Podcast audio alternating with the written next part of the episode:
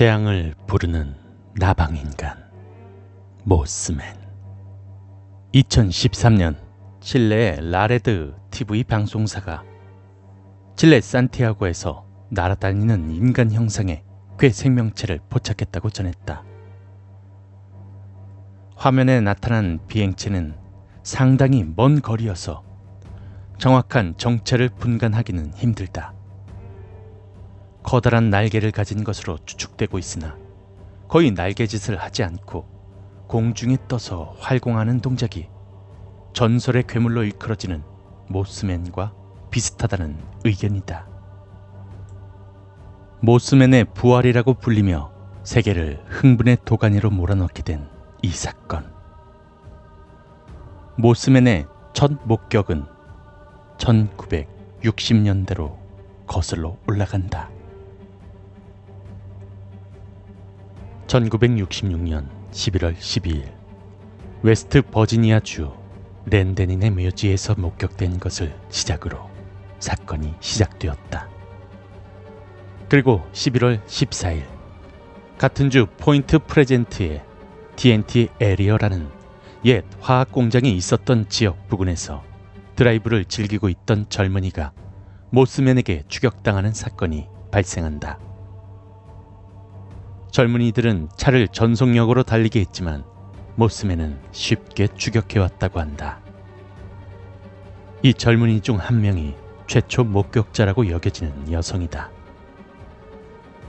또 같은 날 밤 포인트 프레젠트 북동쪽에 있는 셀럼에서도 같은 목격 증언이 보고되었다. 밖에 있는 기르는 개가 격렬하게 짖어서 개의 상태를 보러 가자 어두운 곳에서 붉게 빛나는 두 개의 눈이 떠올랐다고 한다. 이튿날 아침 기르는 개의 모습은 어디에도 없었지만 신문에 게재된 화학 공장에서의 목격 증언에는 도망치는 도중에 개의 시체가 널려 있었다라는 말이 있었다. 덧붙여 이 화학 공장 부근에서는 몇 차례에 걸쳐서 기묘한 광채가 목격되고 있었다고 하는 증언도 있었다. 최초로 목격된 날로부터 13개월 후인 1967년 12월 15일 포인트 프레젠트와 오하이오주 카노가를 잇는 실버 브릿지 부근에서 다시금 목격이 되는데 이때 모스맨이 목격된 이후 실버 브릿지는 곧 대규모 폭락 사고를 내게 되고 46명이 희생된 대참사가 되었다. 이 사건은 모스맨 사건을 소재로 한 영화 프로페시에서도 그려져 있다. 이후 대참사가 일어나는 곳마다 모스맨을 보았다는 목격담이 전해지고 있다. 1986년 4월 25일 우크라이나 체르노빌 원자력 발전소 발전소에서 작업 중이던 한 남자의 얼굴이 무언가 끔찍한 것을 본 듯 하더니 하얗게 질리고 말았다. 그리고 잠시 후 체르노빌 원자력 발전소가 폭발하고 만 것이다. 체르노빌 원자력 발전소 폭발 사건은 인류 역사상 최악의 방사능 오염을 초래한 사건으로 40여 명이 직사하고 단 한 명의 생존자만을 남겼다. 폭발 사고에서 살아남은 생존자에 따르면 발전소가 폭발하기 직전 괴생물체가 나타나서 공중을 날았다고 하는데 그 괴물체는 약 2m에서 3m 정도의 크기로 온몸이 까만 털로 덮여 있는 얼굴과 가슴을 구분할 수 없으며 빨갛고 커다란 눈이 번뜩였다고 전해진다.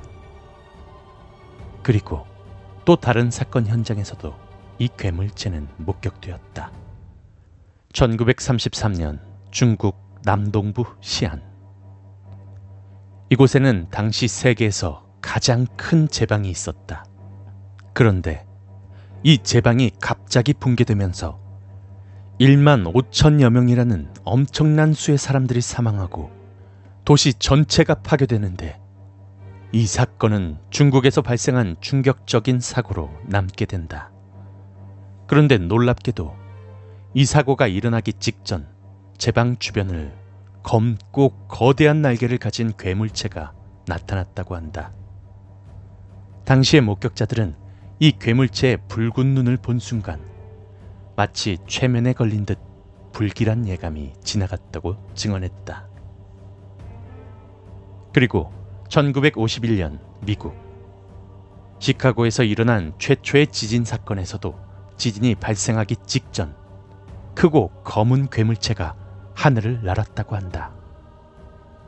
당시에 미시간 호수에 있던 사람들은 이상한 괴물체를 목격한 후 땅이 흔들리기 시작하더니 지진이 일어났다고 밝혔다.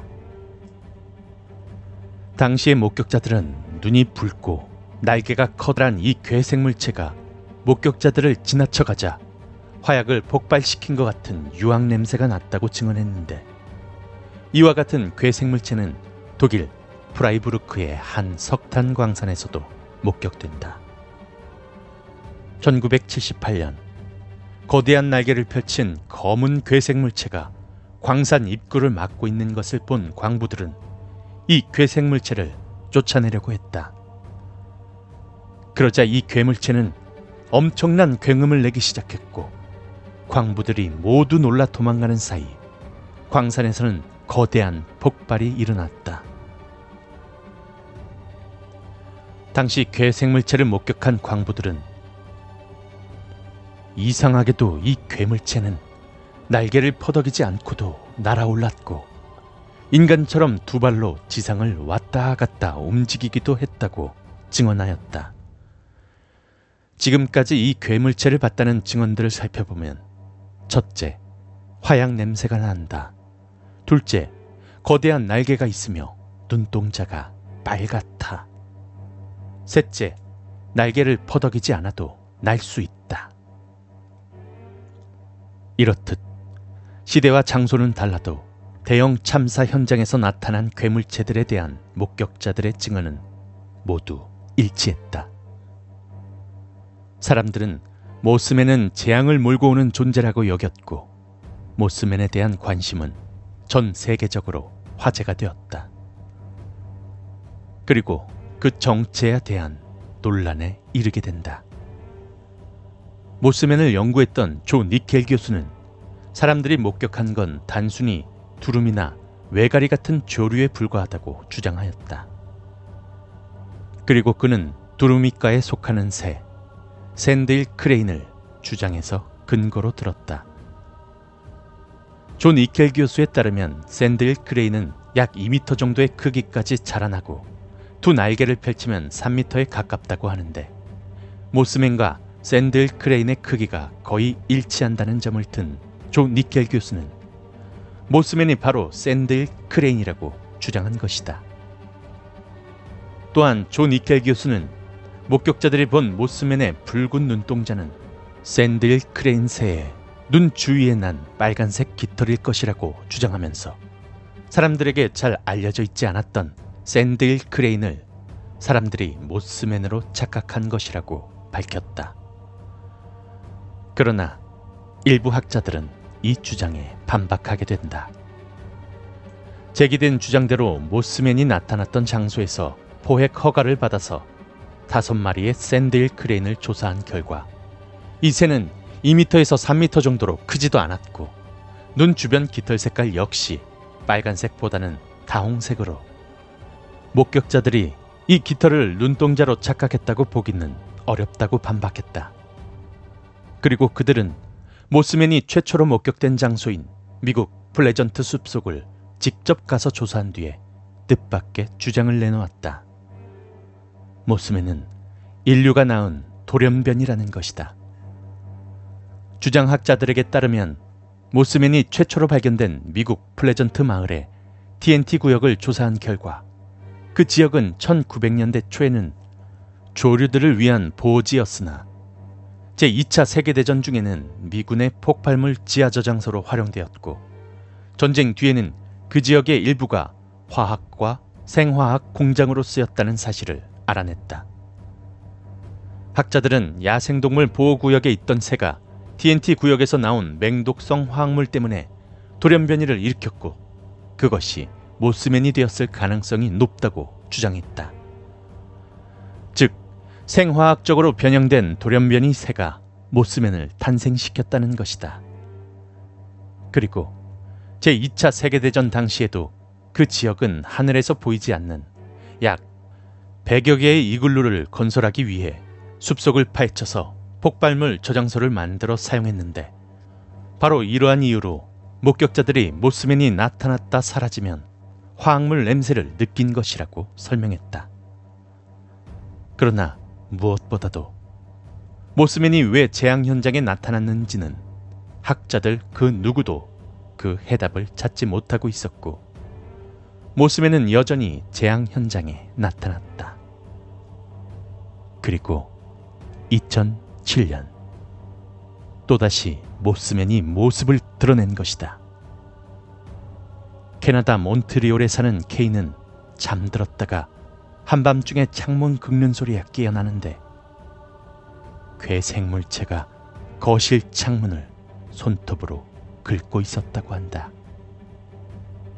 모스맨이었다. 소스라치게 놀란 케이는 집 밖으로 뛰쳐나왔는데 잠시 후 놀랍게도 케이의 집은 화재로 불타버렸다고 한다. 모스맨이 나타나면 재앙이 벌어진다는 믿을 수 없는 이야기.